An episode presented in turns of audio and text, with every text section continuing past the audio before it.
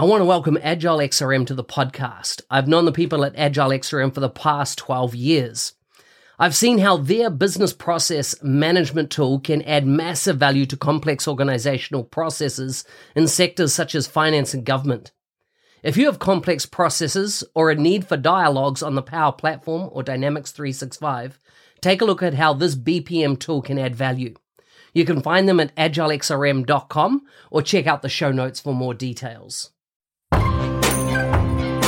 Welcome to the MVP show. Before we chat with today's guest, there's a quick message from our sponsor. Today's show is brought to you by the 90-Day Mentoring Challenge. It's amazing what can change in 90 days.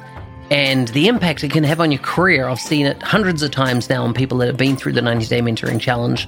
Doesn't matter where you are in the world, you can get involved. There is no cost. Just go to nz365guy.com/mentoring and see if it's something that you want to do in the upcoming year. And with that, let's get on with the show. Today's guest is from Ohio in the US of A. He's a Microsoft Power Apps consultant. He received his first MVP award in February this year, so nice and new. He loves building and working with his hands as much as he loves working with code. He spends his free time hiking and doing outdoor activities with family and practicing martial arts. He's a pro developer who's been working with Dynamics since Dynamics 3.0, so quite a while. He started his career in IT as a business analyst, project manager, and over the years became more technology-focused, moving first into roles in SharePoint developer and then Dynamics in the Power Platform. His client's focus has mainly been on the US government, and he primarily works within the GCC cloud space, which adds additional challenges when architecting solutions. You can check him out on Twitter at PowerAppsRaw or his blog, which is PowerAppsRaw.com. Richard Wilson, welcome to the show. Hey, Mark. Thanks for having me. Good to be here. Yeah, great to have you on. The GCC Cloud. What does GCC stand for? I know it's government. Government cloud. It's Microsoft's basically for the U.S. government. They have different versions of it. So, it's a difficult space to work in sometimes, but it's getting better and better every day. So, it has constraints. Yeah, but those constraints are getting less and less. So Microsoft's doing a much better job getting their cadence going. So it's about a six-month difference between commercial and GCC now. Gotcha. So tell us a bit about you, family, food, and fun. Well, what when you're not working, obviously the martial arts, the hiking. What else do you do with your family? Yeah, I mean, with everything that was going on the past year and a half. A lot of that was we really tried to go out and explore as many parks as we could. We're blessed with lots of land out here, lots of parks that have over 600-700 acres, lots of trails. So really just trying to get out and get back to nature. That was a big part of the last year and a half and doing that. So getting the kids to go creeking all the time, catch crawfish, just kind of getting back to basics. Plus, when you're in the woods, you're social distancing. So so true, right? So true. I always like to know what's the food that you eat in your locale. Like, what's that favorite dish that kind of stands out for you? Honestly, my wife and I lived in the Northern Virginia area for about 10 years. And before moving back to Ohio, we both grew up here in Ohio and moved back. There was a lot of food stuff we found there that we've just been trying to find back here in Columbus. There's not as many choices. So recently we just rediscovered a couple Korean restaurants here in Columbus. So we got some bulgogi and, a little bit of soju. So some good stuff.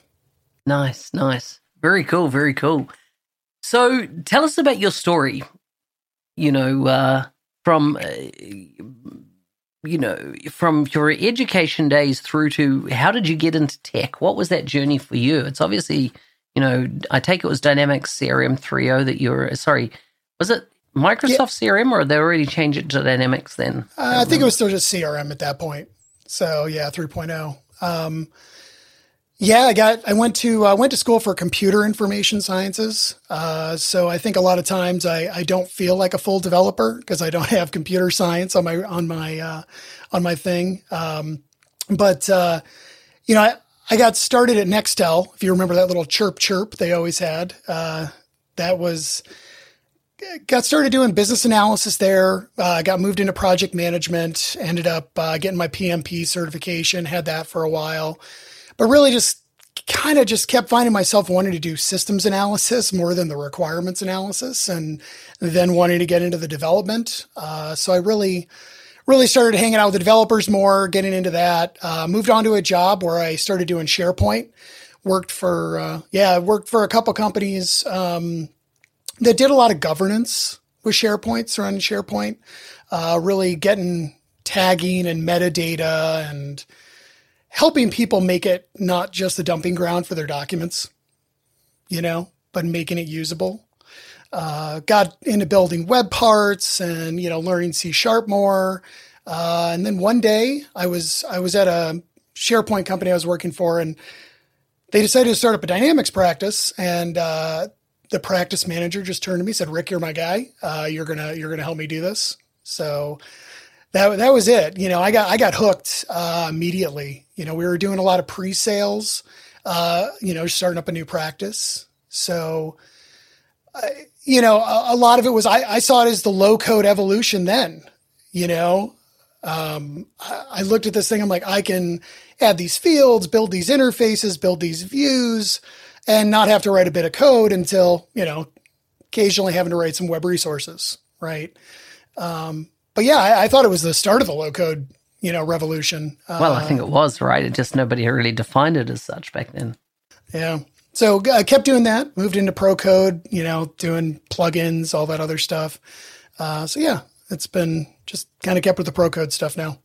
Wow. And so what are you doing now? One thing I noticed, a lot of Dynamics 365 folks that have come from a deep history in Dynamics have in a way struggled switching their mind to the Power Platform. In other words, I see this kind of, if they're going to build or architect a new solution from scratch, they're making decisions like, okay, am I going to use Dynamics 365 Sales, or am I going to use Dynamics 365 Customer Service as my base? And I'm like, hang on a second, why aren't you just starting at, the Power Platform, at, the Dataverse, and building from there? Like, don't take a dependency on any of those Dynamics apps if you don't need them. How have you found that transition from mindset of Dynamics 365 to just starting with a clean, Power Platform environment? Honestly, with most of the solutions I've built in government, most of them don't usually start with that anyway. You're not starting with sales. Customer engagement, you might, just because queues and help desk stuff like that is a common scenario. But for the most part, what I've built is custom applications. So I've usually started with custom entities and kind of gone that route anyway. The one ISV I worked for, Permuda, we had over 1,200 entities in our solution at one time. Microsoft would occasionally call us up and ask for copies of our solution just because they'd use it as a test bed for trying out large solutions, figuring out if the imports would work, things like that, some of that testing. So, I usually don't even start with a base. So for me, it hasn't really been too much of a problem. Mm-hmm.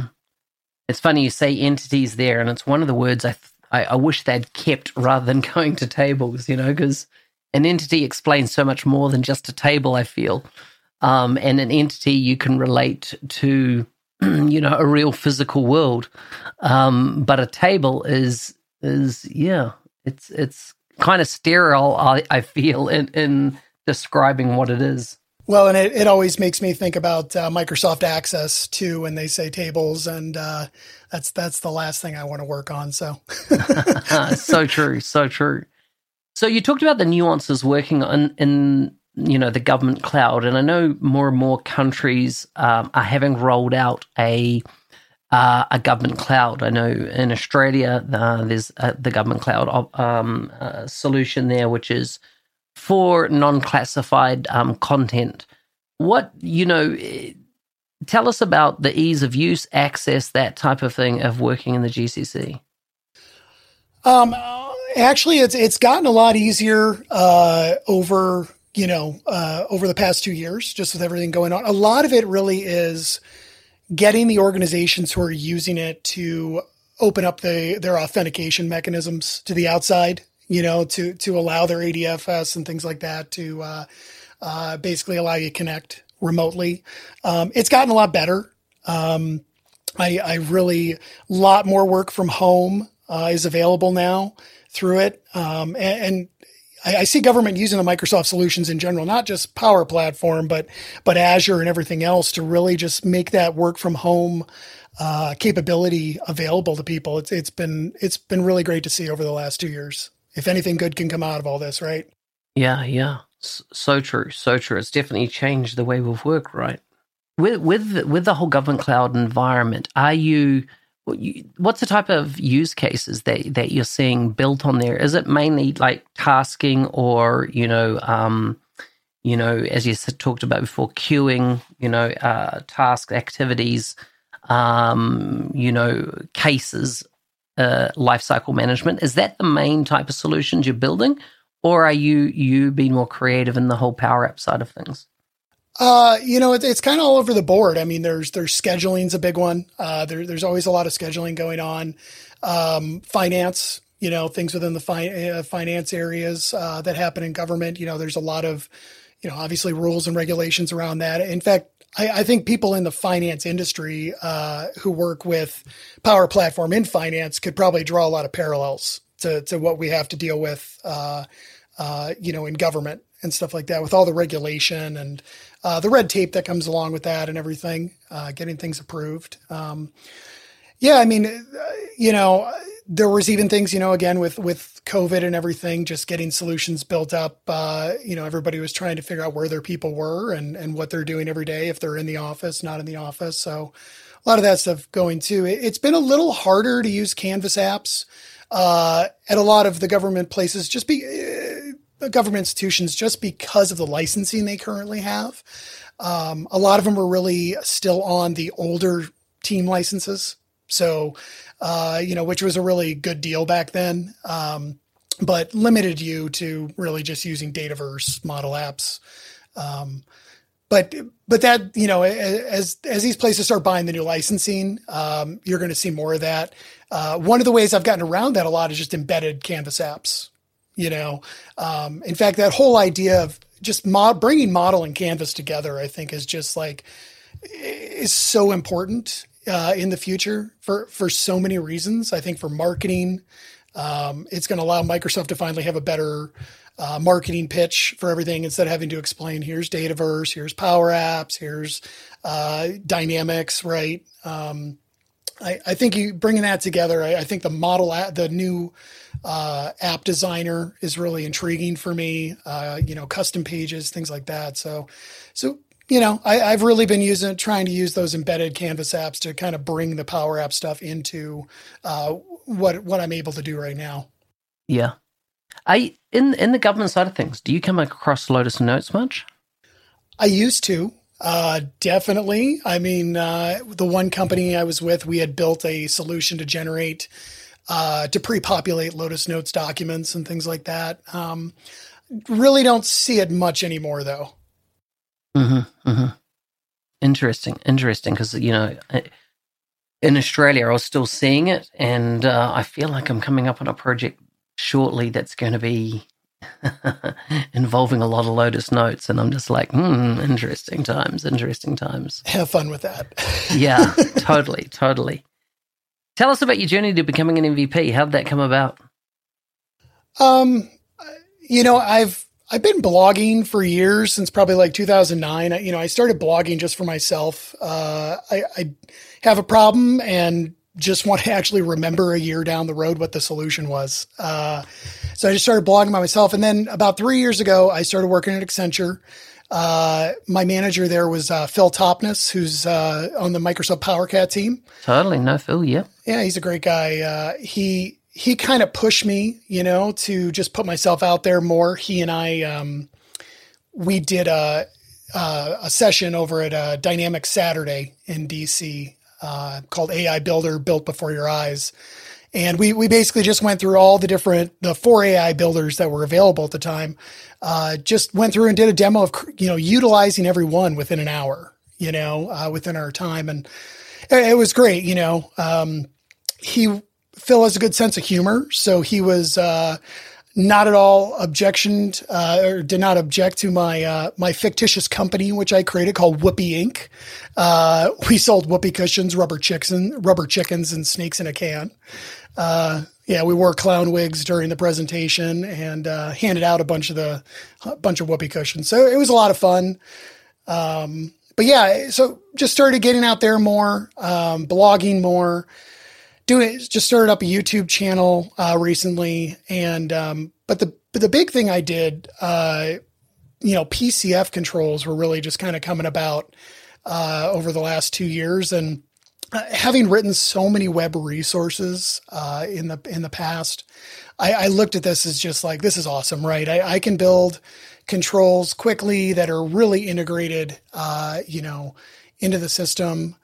Using the Fluent UI was great because they were almost styled already for me, you know, since the UCI already uses that. So that was really beneficial to like speed up development. And I really enjoyed doing that. So I did a lot of that for the community, just put out a whole lot of PCF controls you know, worked with Guido Prady on the PCF gallery to get all those published. And even got one of them into the COE starter kit. Wow. What one?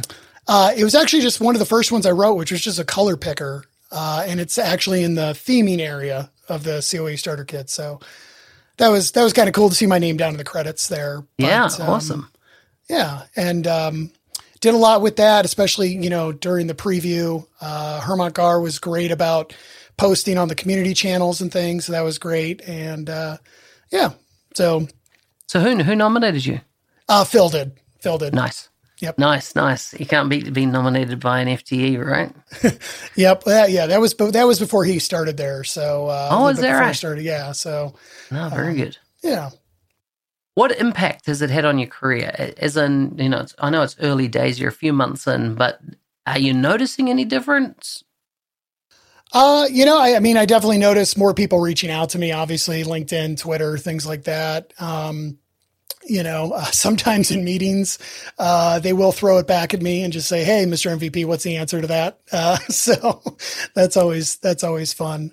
You know, overall though, yeah, I mean, I think in the end, it'll be really good for my career and it's fun. You know, I mean, it's great getting to see some of the preview stuff, you know. I think that's enjoyable, although it's really hard not to talk about, you know, once you've seen it. So, you know, that you got to keep all the excitement bottled up. Totally. But, yeah, it's just fun meeting other MVPs, you know, getting to know them and, getting help when you need it too. Mm-hmm. So what's top of mind for you these days? What are you focusing on in the coming months, kind of from, developing skill set, that type of thing? One of the things I've started to get into IoT. I just built out, I love the old 1960s Batman. And I've always wanted my own bat phone. So I decided to build one. Just got a Raspberry Pi, did a little antiquing to go find an old phone. Kind of put all that stuff together and been using the Azure IoT services to kind of get that going. It was pretty cool. It's just so easy to get that going with Power Automate. So I have a little Power Automate whenever I get tweeted at and things like that, it'll ring my phone in my office. So that's it. You know, that kind of stuff's exciting. And I'm always just looking to find all the surrounding technologies with Power Platform, you know, and every time I see something being integrated in that's new, I think that kind of spurs me on to want to go out and check that out. I like it. Yeah. So good. Have you done anything in the IoT side with home automation or anything like that? You know, nothing with the Azure IoT side. I mean, you know, personally, I use a lot of stuff. I use a lot of like Ring cameras and stuff like that, but nothing too much with, with the Azure side yet. Working on it. Awesome. Well, our time is almost up, and I always like to wrap these sessions up with a few quick-fire questions. Mm-hmm. Go for it. Okay. Here's the first one. What's the first music you ever bought? Weird Al Yankovic. No way. Dare to Be Stupid. Well, it was the first CD I ever bought. So yeah. Man, it's a long time since I've heard that guy's name. What's the most embarrassing thing that's ever happened to you on a date? Oof. I don't know how embarrassing. I definitely got lost. My wife and I remember getting lost on the way to a wedding. And instead of being embarrassed, I sucked it up and I went inside a gas station and actually asked for directions. So, classic. What are you most looking forward to in the next 10 years? Oh, I don't know about the next 10 years, but over the next year, I'm excited to start traveling more again.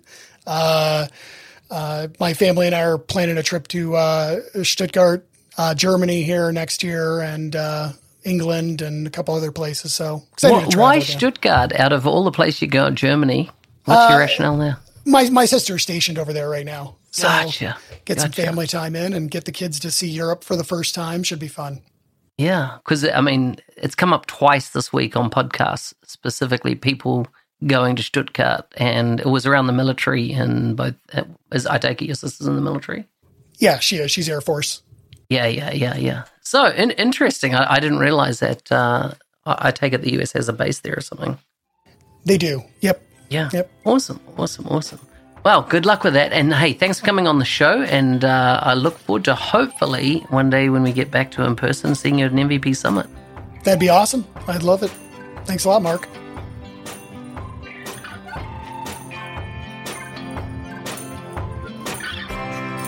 Hey, thanks for listening. I'm your host, Business Application MVP Mark Smith, otherwise known as the NZ365 guy. If you'd like to leave a review for the podcast, please go to nz365guy.com/review and leave your feedback. I'd love to hear it, love to see it. It always inspires me to keep doing this. Well, so stay safe out there and see you next time.